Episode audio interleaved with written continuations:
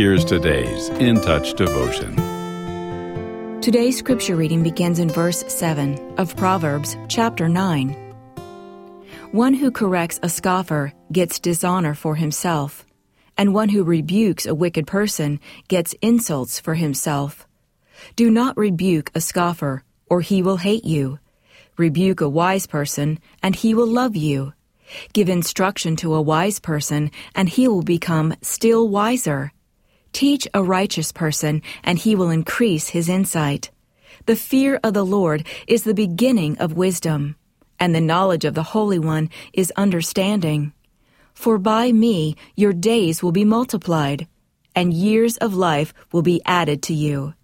If you are wise, you are wise for yourself, and if you scoff, you alone will suffer from it.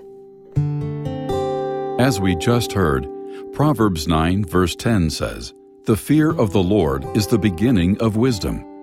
Initially, however, the connection may not be clear, and we may wonder, how can fearing God make us wise? First, let's look at what the expression means.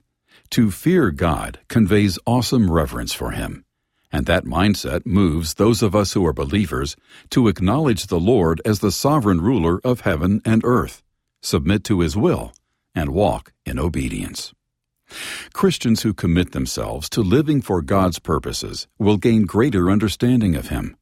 The Holy Spirit will enable them to evaluate circumstances and assist people from His divine perspective. This kind of wisdom reaches beyond human perception and gives us discernment to make decisions that fit into the Lord's plans for our life. What is your attitude toward the Lord? If you truly revere Him, you will listen for his directions and heed his warnings.